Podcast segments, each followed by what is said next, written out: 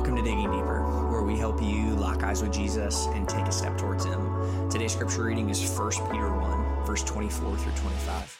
God's word says this All flesh is like grass, and all its glory like the flower of grass. The grass withers, and the flower falls, but the word of the Lord remains forever. And this word is the good news that was preached to you we this week are looking at some different ways of why scripture is so important and kind of why we do digging deeper each and every week. And we see in this passage that all flesh, all that is worldly, all that is within ourselves is like grass, and its glory is like the flower of grass. And what we know about this grass and what you know about the grass that's in your yard and the flowers that are in your yard is that this grass will wither and the flower will fall.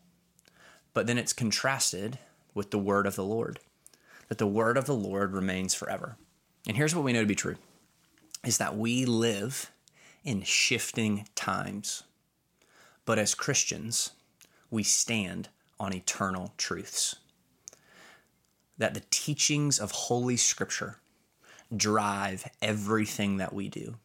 That regardless of how much our surroundings and our environment changes, on opinions on different issues, on things of on questions of morality, that we certainly live in shifting times.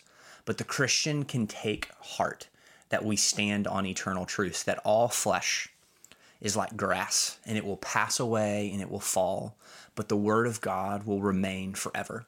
So the question before us when we read a passage like this is is my life being driven? Is my life standing on? Is my life um, being motivated by an eternal word of God or by the shifting times that we live in.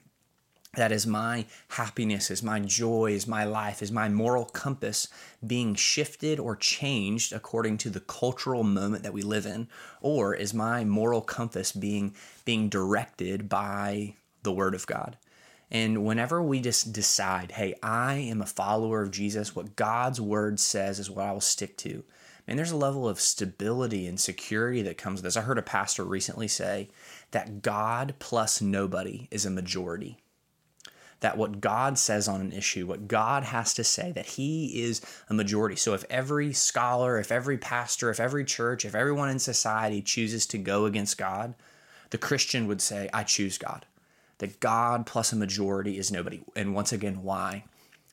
Because all flesh is like grass, but the word of the Lord remains forever. So may we be a people this year in 2023 who root our lives, who allow for everything that we do to be dictated not by the shifting sands of this world, but by the eternal word of God. Let's pray to that.